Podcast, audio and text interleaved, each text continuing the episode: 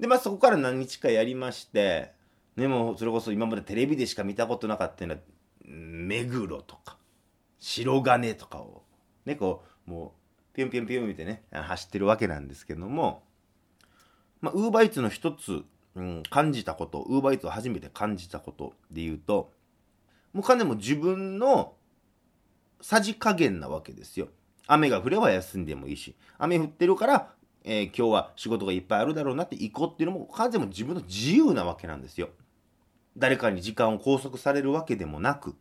鬱陶しい先輩がそこにおるわけでもないんですよね。うん。でもそれがね、なんかね、ほんと人と接することなく、まあその渡すときにこれで商品です、ありがとうございましたっていう、それはありますけど、まあそんなもう気薄なね、やり取りなわけですよ。ってなった時にね、なんかね、寂しいなってちょっと思ったりもして、自由って寂しいのかな、なんかすごい哲学みたいなこと言いましたけどもね、なんかね、そういうことをちょっと思ったりもして、まあね、ちょっとなんか、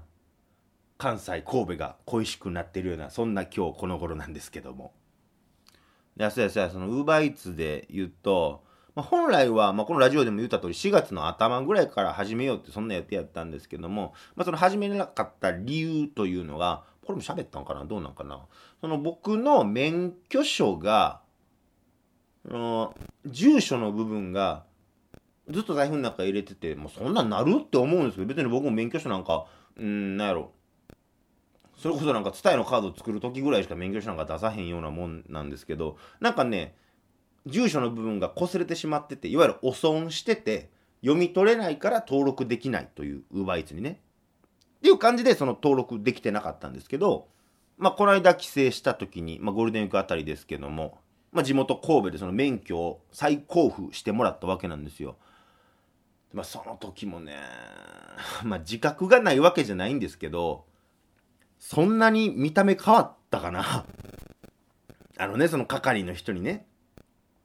まあ、メガネを外してくださいと。まあ僕今メガネかけてるんですよ、普段。ライブの時以外はメガネかけてるから、メガネ外してください。あ、わかりましたと。教えてくださいと。くだらんこと言ってますけど、僕と正座がね、グッてごっちになる時あるんですよ。それね、僕のあれが悪いんですけど、僕、がヤギ座で、星座が羊年なんですよ。もうすごいごっちゃになりやすないですか、それって。なんかね、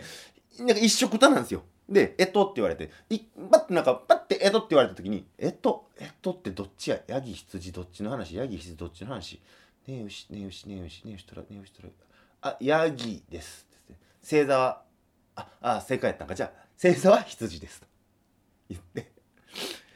で、それぐらいで勘弁してほしいんですけど、なんか通ってた教習所はって言われて、通ってた教習所なんて僕10代の時に免許取りましたから、覚えてます皆さん、通ってた教習所、名前って。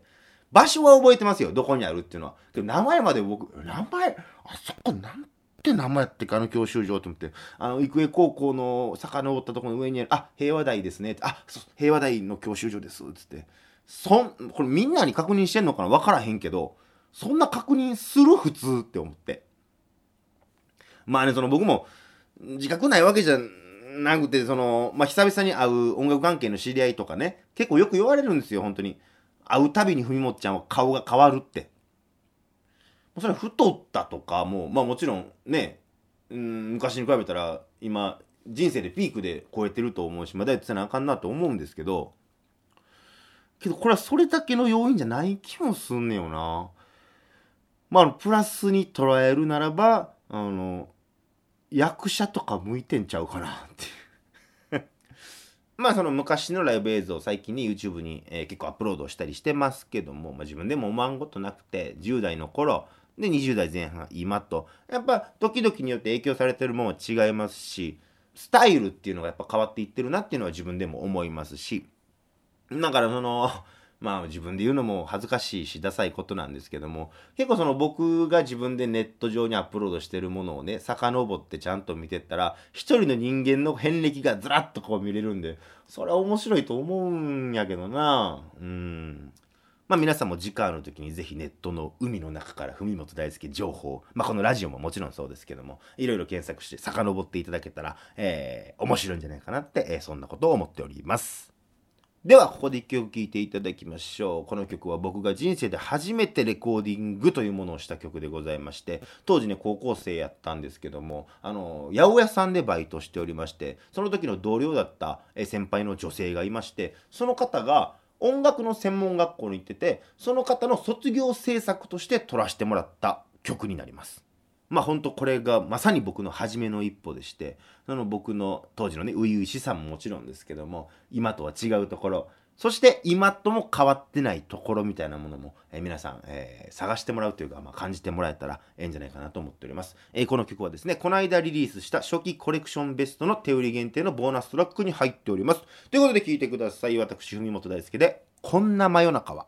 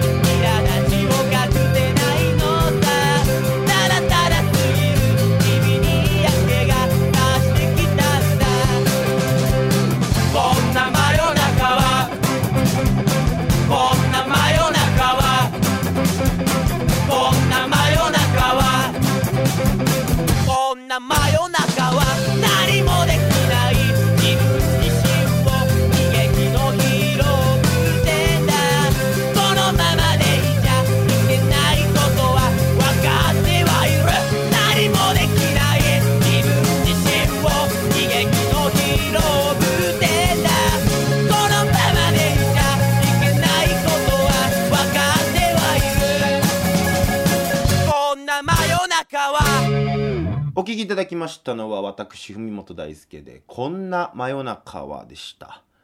この曲の、当時のレコーディングメンバーなんですけども、ドラムのね、元ザ・フライング・ファットマンズというバンドのおっくんはですね、地元でコックをやっているという、そこまでは知ってます。で、ベースのこれは元ザ・テリー・キングってバンドのケイトは、今日本酒の蔵元で働いてて長野に住んでいるという、ね、インスタとかで、見たりしてますけども。で、そのギターのコウスケは、今、星野コウスケって本名で弾き語りでね、関西を中心に活動してるんで、よかったらぜひ皆さん応援してあげてもらえたらなと、そんなことを思ってるわけなんですけども。まあ、ほんまも人生いろいろやすな。ほんまにね。